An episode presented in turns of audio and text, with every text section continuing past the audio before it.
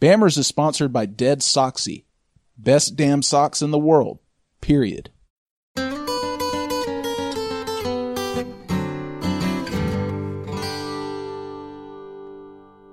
Be honest. Have you ever prayed during a football game? Injuries are one thing, but when things get tough, have you called upon the power of God to steer the battle in your team's favor just for a little taste of football glory?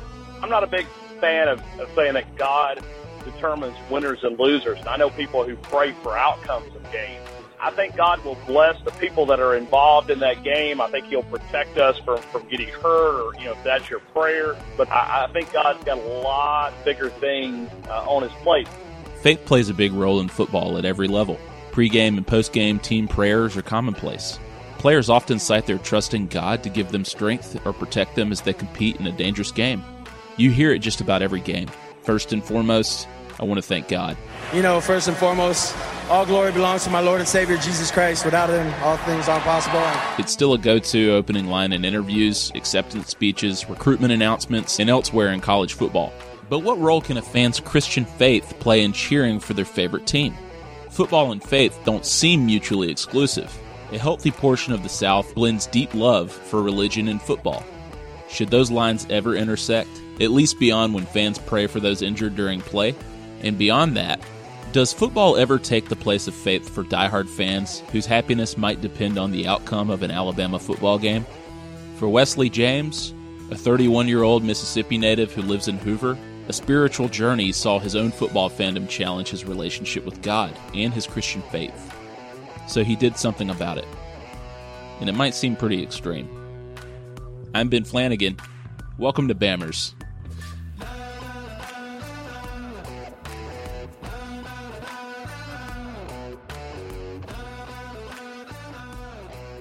In 2014, Wesley James decided enough was enough.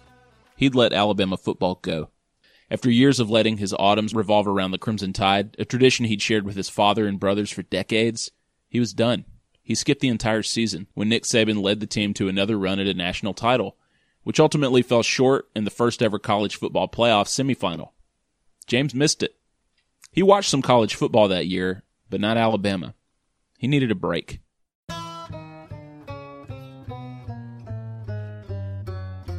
you know, I think that year was good, good for me. I think it really did help me really decrease my love for it. It was really came down to, to the emotional response. Like, how does this affect my heart? Apparently, a lot. At least enough to eliminate it from his life completely, even if that meant alienating an inner circle of loved ones who couldn't fully comprehend the scope of his conviction. He wanted to come face to face with a struggle that he called the idolatry of college football. Growing up a Bama fanatic, James kept the pace in college even during the Mike Shula era. The natural science and chemistry major never missed a game during his junior and senior years, home or away. Simply put, Alabama football meant more to him than his Christian faith. Or maybe it didn't. Either way, he had to be sure. It can be anything that, that we make it. Sports and, and college football are a good gift from God intended to be used for the glory of God. But just like anything else, you know, we often sin when we take the good gifts of God and turn them into a God themselves, or we love the gifts of God more than the gift giver. This includes money, work, and other material possessions, all of which he stresses are good things Christians can often love more than God himself we're all sinners. Our hearts are, are idol factories, and it happens with all kinds of sports and in all different areas. I just think that in the South, um, especially in our state, uh, in Alabama, one of the more evident idols is college football. This led to a pretty common practice among Christians in most religions a choice to fast from something he loved. James would fast from Alabama football. He skipped the entire 2014 season. After nearly 30 years of going to some and watching just about every game, he removed all of it. He gave it up. The choice confused his family to say the least. The initial rush was, um, you know, you were surprised. This is Lauren James. Wesley's brother and an orthopedic surgeon who also lives in Hoover.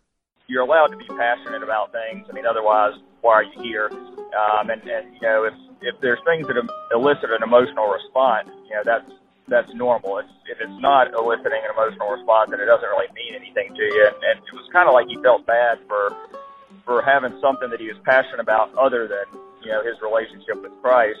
But Lauren calls that selfish behavior on his and his family's part, an emotional response to his brother's choice. It took some time to settle in.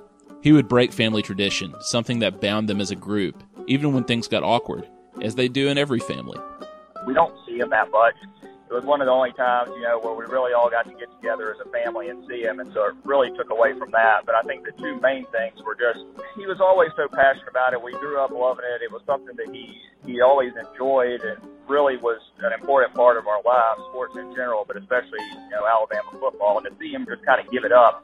It was obvious he was conflicted about it. It wasn't like it was an easy decision for him. It was obvious it bothered him, and so it, it just kind of upset you from that standpoint. It didn't totally surprise them. They knew what Wesley's faith meant to him. They valued his morals and were proud of his devotion. This will sound kind of crazy, but you know, all all families have things come up. Um, nothing's ever perfect, and we're no different. Once some of those things happen, things aren't really the same. I mean, you can act like they are, but they're always kind of hanging around, and they're always kind of there. And you know, it, as crazy as it seems, the one place where all that kind of went away was those games. And it, it may not have been that way before you walked in the stadium. It may not have been that way for you know, after you walked out of the stadium. But for those three and a half or four hours, everything just kind of went away, and it was like none of that junk had ever happened. And and you know, it was just like things used to be, like you didn't have a care in the world, and like the good old days. And when he made that decision, I mean, the initial rush was that we kind of lost all that. Wesley felt it too. He knew it shocked his family, but he chose to even use that as a platform to share his conviction with them and his friends. I think they're understanding, you know, more and more, and I, I hope that it's challenged them um, in, in some of their, you know, convictions about the game, and you know that's that's my hope. Is you know if God can use you know what He's doing in my life to affect someone else, then uh, praise praise Him for that. In the grand scheme of things, watching 18 to 22 year olds play a game has no effect on my eternity whatsoever. Others in Alabama with a closeness to the game insist that they'd never put football, or anything else for that matter, ahead of their personal faith. I knew better than to put anything before God. This is Kelvin Croom, a former Alabama football player under Paul Bear Bryant, and now the senior pastor at College Hill Baptist Church in Tuscaloosa. Whether it be my family, uh, my job, my personal accolades, uh, certainly Alabama football. I always kept God as the number one entity in my life. That never was a problem for me. I realized it's just a game, the game that some of us are blessed to play. I was blessed to play it for six or seven years, and then abruptly my career ended October 28, 1975. But thanks be to God, He took away a leather football and gave me a leather Bible and called me into the ministry, and so I'm winning souls for him. I still scoring touchdowns every time through my ministry, my testimony. For local radio host Ryan Fowler, another diehard Crimson Tide fan who professes his allegiance four hours a day during the afternoon on talk radio, nothing comes close. In fact, he ends each broadcast with the same line The only way to win the big game, the game of life, is to walk with our Lord and Savior Jesus Christ. I mean, I, I love Alabama football. I mean, I, I enjoy covering it. I enjoy watching it, but it's not really comparable to my faith. It, it's just not up there. I mean, I, I cannot understand, you know, how somebody would sort of put Alabama football above their faith. But I guess if if they certainly do that, then I mean, who am I to judge them? I mean, there's a lot of scriptures in the Bible that that would tell us that that that we shouldn't we shouldn't do that. I mean, because it's really, in in one sense, it's putting a God before uh, you know the, the your faith. Sometimes, I mean, I hear people that it's their top priority in life, and and like I said, it's certainly important to me because it's the way I make a living. It's something I enjoy, but I don't know if I could put it in the same category as my faith. The idea that someone would fast from Alabama football seems like a foreign concept to most, even local preachers in Alabama's backyard. You know, our church tends to keep things in perspective. You know, we have a lot of Alabama fans. This is Penny Ford, pastor at Trinity Methodist Church on Bryant Drive. literally right down the street from Bryant Denny Stadium. It's a game, and it's a fun game. And, and the really nice thing about this particular game is that it brings together a lot of folks from a lot of different backgrounds, with a lot of different opinions and a lot of different perspectives. I don't think football is such a bad thing. Are there people who lose perspective? Of course there are. The idolatry James is talking about is obviously much bigger than a mere love for the game. ESPN radio host and once a longtime Alabama resident, Paul Finebaum says he sees an unprecedented obsession in the game now, particularly in Alabama's current head coach, Nick Saban. I covered the last two years of Coach Bryant, and I've covered every day of Saban from up close and from some distance. And I've never seen more blind devotion to one person in all the years of covering college football. And, and I and I say that only because on that rare occasion when I have found myself disagreeing or criticizing Saban, that's how I measure it.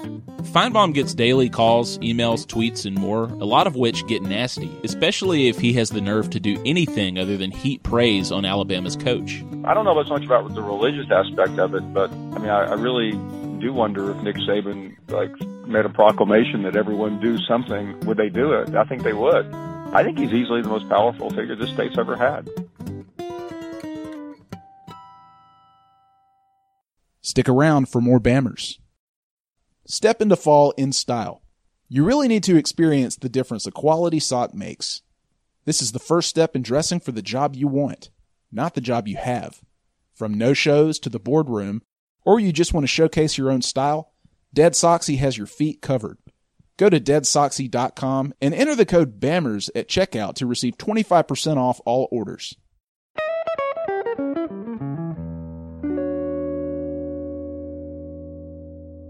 His mother Baptist and his father Catholic. James says he grew up in a nominal Christian home. His parents compromised and took him to a local Methodist church just a few times a year. Easter, Christmas. In his words, they were going through the motions. To be honest, really, God was not in our family. I would have told you I was a believer, like many in our culture do, but I was, I was a, a Christian in name only. And I didn't grasp the gospel.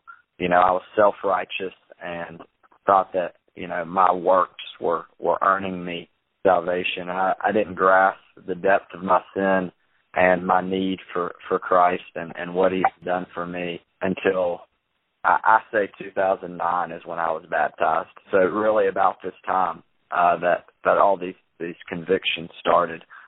Raised with good morals, he says he had a traditional understanding of Christianity, building a lot of self righteousness within. Shortly after moving to Birmingham in 2008, he felt a sea change after a sermon delivered by a pastor named David Platt at the church at Brook Hill in Birmingham. I felt kind of like I got kicked in the stomach in a good way. Felt conviction. So I heard the gospel just this repeated like you're a sinner but God loves you and by his grace, you know, he has sent Christ for you and there's nothing you can do to earn salvation.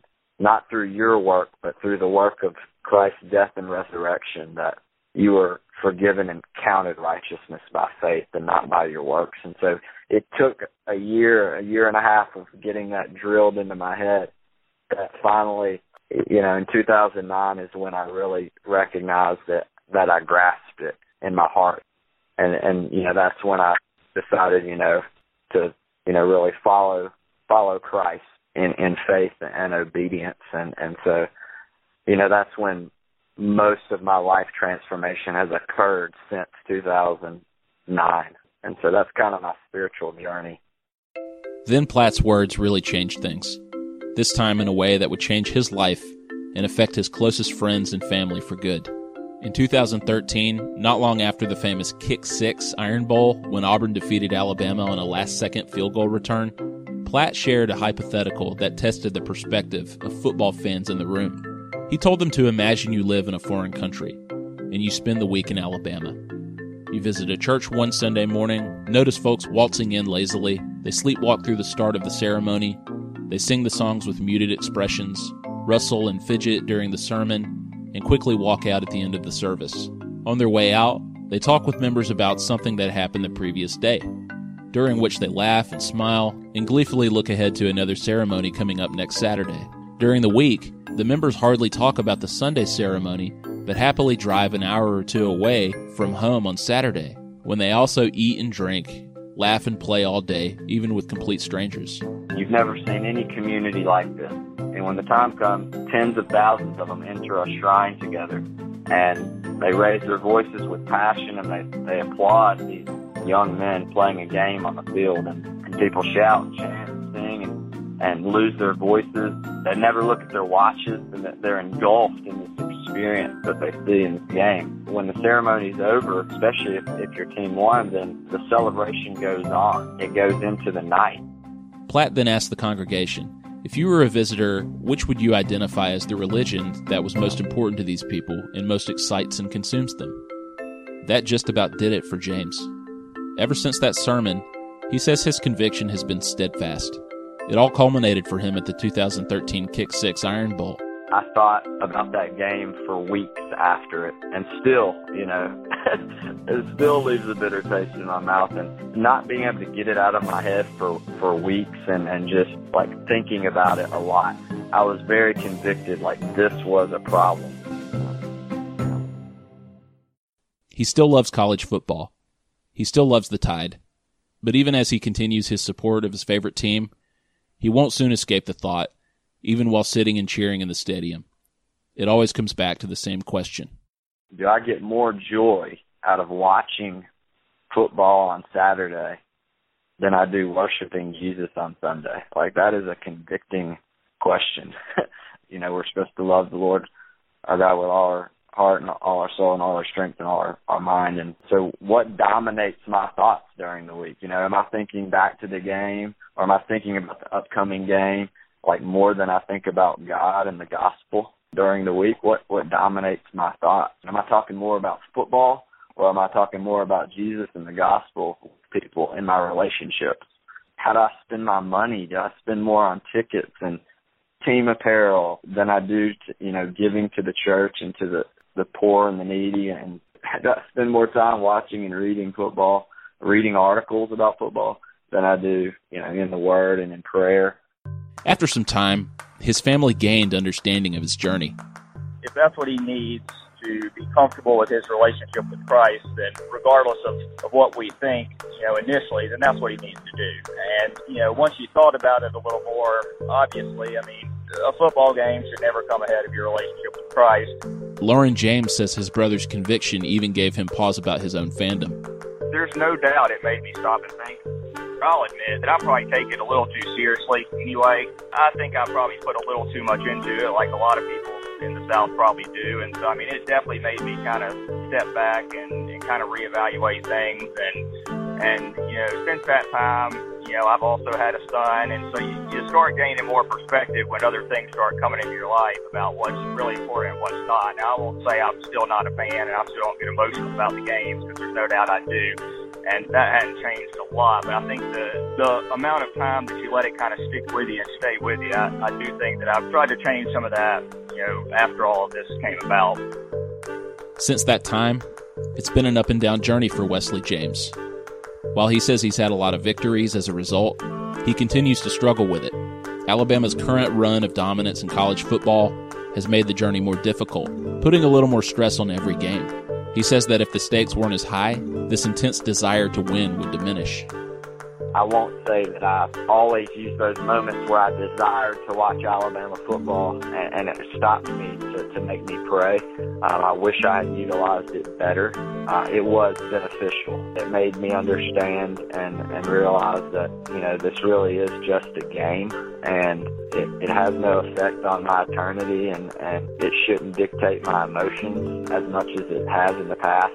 You know, it's something I would strongly consider doing again. And, you know, it's something I would, you know, encourage people to consider if, if they deal with, with some of the same things that I've described um, that I've dealt with in the past as far as emotions and, and, you know, the things of the heart. Then, yeah, I would say it was, it was definitely fruitful for me spiritually.